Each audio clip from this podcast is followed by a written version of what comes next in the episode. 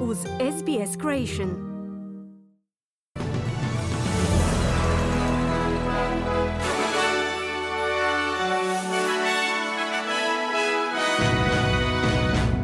U današnjim vijestima poslušajte, noćas je pokopan jedan Australac, njegov brat i supruga koji su ubijeni u izraelskim zračnim napadima na jugu Libanona.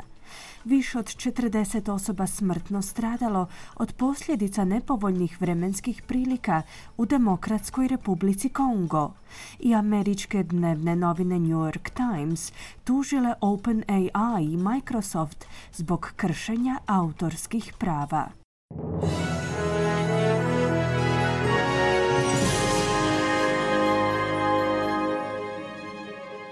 Slušate vijesti radija S B S, ja sam Ana Solomon. Započinjemo vješću s Bliskog istoka. Noćas je pokopan jedan Australac, njegov brat i jedna Libanonka koji su ubijeni u izraelskom zračnom napadu u gradu Bint Djibeil na jugu Libanona. Radi se o australsko-libanonskom državljaninu Ibrahimu Baziju, njegovom bratu Aliju Baziju te Ibrahimovoj supruzi, Libanonki Šuruk Hamut. Iz Ministarstva unutarnjih poslova su kazali da nisu u mogućnosti komentirati Hamudin vizni status. No uredništvo S B S-a je došlo do zaključka da su supružnici planirali započeti novi život u Sidneju. Iz izraelskih obrambenih snaga su pak kazali da su proteklih dana gađali mete Hezbolaha na jugu Libanona kao odgovor na napade ove libanonske militantne skupine na izraelske ciljeve. Slijede vijesti iza zemlje. S pronalaskom beživotnog tijela muškarca na istoku Gippslanda u Viktoriji, broj osoba koje su smrtno stradale tijekom vremenskih neprilika koje su se obrušile na istočnu obalu Australije se popeo na deset. U Queenslandu su pak pronađeni posmrtni ostaci dvije žene u dobi od četrdeset šest i četrdeset godina u blizini grada Gympie, dok su trojica muškaraca također poginula u potapljanju njihovog broda u zaljevu Moreton. Jedna pedeset devetogodišnjakinja je smrtno stradala nakon što se na sam Božić stablo srušilo na nju, a vlasti su pronašle i tijelo devetogodišnjakinje koja je prijavljena kao nestala u poplavama koje su zadesile Brisbane. U Viktoriji grana koja je pala sa stabla je na štefanje usmrtila jednog četrdeset četverogodišnjaka u gradu Banjip, dok je policija u kampu pogođenom poplavama pronašla tijelo jedne žene koje tek treba biti identificirano. Policijska povjerenica Queenslanda Katarina Carroll je pozvala ljude da s nastavkom nepovoljnih vremenskih prilika slijede savjete vlasti. So the events have certainly um, taken a tragic turn in the southeast, so can I ask please that everyone heeds those warnings, that they really listen to authorities, they stay out of those dangerous conditions. Dakle, došlo je do tragičnog zaokreta na jugoistoku zemlje, stoga bih zamolila ljude da slušaju upozorenja koje im odašilju vlasti, te da se klone opasnih vremenskih prilika, poručila je Carol. Uz južnu obalu Novog Južnog Walesa se nastavlja potraga za jednim muškarcem kojega je odnijelo more, dok je spašavao člana svoje obitelji. devetnaestogodišnjak je na štefanje otplivao u pomoć na plaži Kongo, kada ga je snažna morska struja povukla dublje u ocean. Spasioci su sinoć prekinuli drugi dan potrage u kojoj su sudjelovale službe za zaštitu i spašavanje, nastavljajući je tijekom današnjeg dana. Iz najvećeg australskog lučkog operatera upozoravaju da bi spor oko plaća s njihovim radnicima mogao uzrokovati poremećaje prilikom isporuke. Članovi sindikata u organizaciji D P World zaslužnoj za isporuku četrdeset posto australskog pomorskog tereta su od sredine studenog uključeni u kolektivni štrajk zbog plaća i radnih rasporeda. Dogovor vjerojatno neće biti postignut prije ožujka.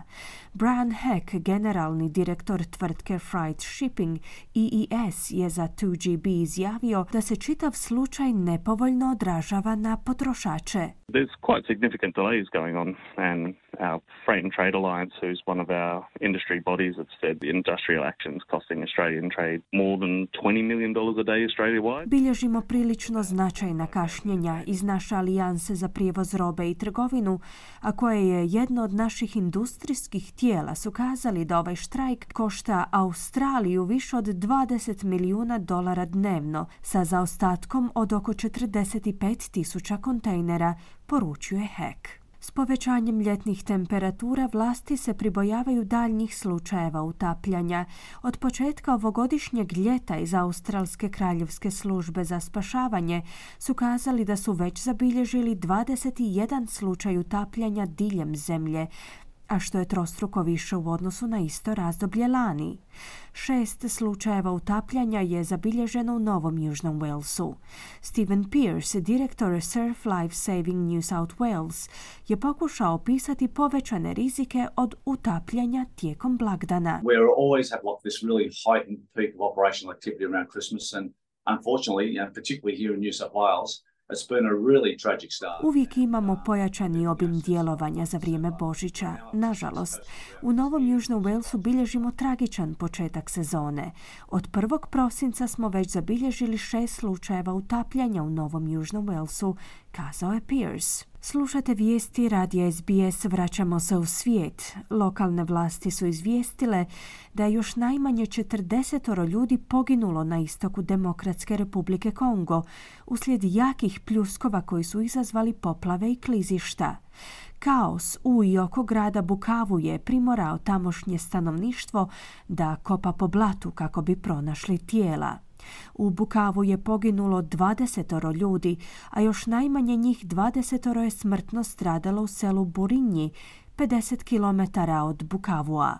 Lokalna stanovnica Ivon Mukupi, koja se uspjela spasiti od poplava, je kazala da je njezinog susjeda odnijela poplavna voda. Žirani akaenda, dorsoke satulikia mutoška kotambia ke sama Michael shuka na mai.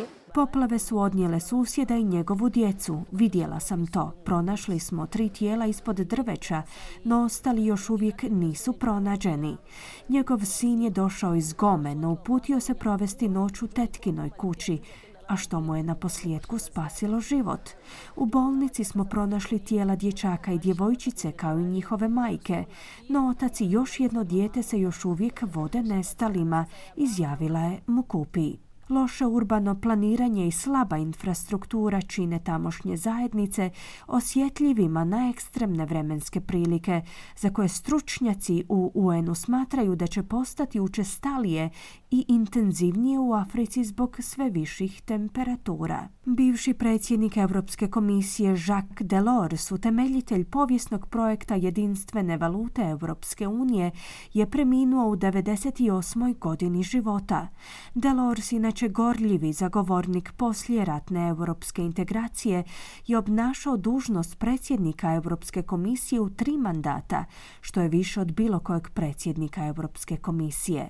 Na čelu te institucije je bio od početka tisuću devetsto osamdeset pete do konca tisuću devetsto devedeset četvrte godine. Tijekom njegove desetljetne vladavine nastao je šengenski prostor, uvedena je valuta euro kao i program za razmjenu studenata Erasmus. Njegova kći Martin Aubrey, gradonačelnica francuskog grada Lila, kaže da joj je otac umro u snu u svojem domu u Parizu. Američke dnevne novine New York Times uzvratile udarac na prijetnju koju umjetna inteligencija predstavlja medijskoj industriji, podigavši tužbu protiv tehnoloških giganata OpenAI-a i Microsofta.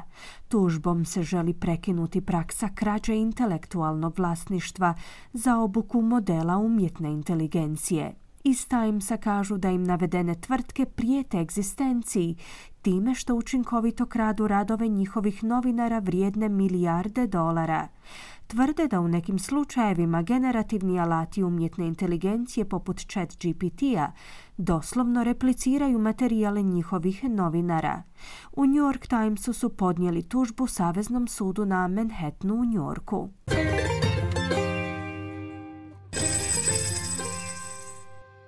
Danas jedan australski dolar vrijedi nula zarez šezdeset osam američkih dolara, nula zarez šezdeset dva eura te nula zarez pedeset četiri britanske funte. I na koncu, kakvo nas vrijeme očekuje tijekom današnjeg dana u većim gradovima Australije. Perth uglavnom sunčano uz najvišu dnevnu temperaturu do trideset stupnjeva Celzija. Adelaide mogućnost pljuskova i dvadeset devet stupnjeva. Melbourne također mogući pljuskovi te dvadeset jedan stupanj. Hobart manji pljuskovi dvadeset dva. Canberra uglavnom sunčano dvadeset osam. Sydney uglavnom sunčano i trideset jedan stupanj. Brisbane djelomična na oblaka trideset šest. I na posljedku Darwin, gdje se očekuje mogućnost razvoja olujnog nevremena uz najvišu dnevnu temperaturu do trideset pet stupnjeva Celzija. Slušali ste vijesti radija S B S. Za više vijesti posjetite S B S News.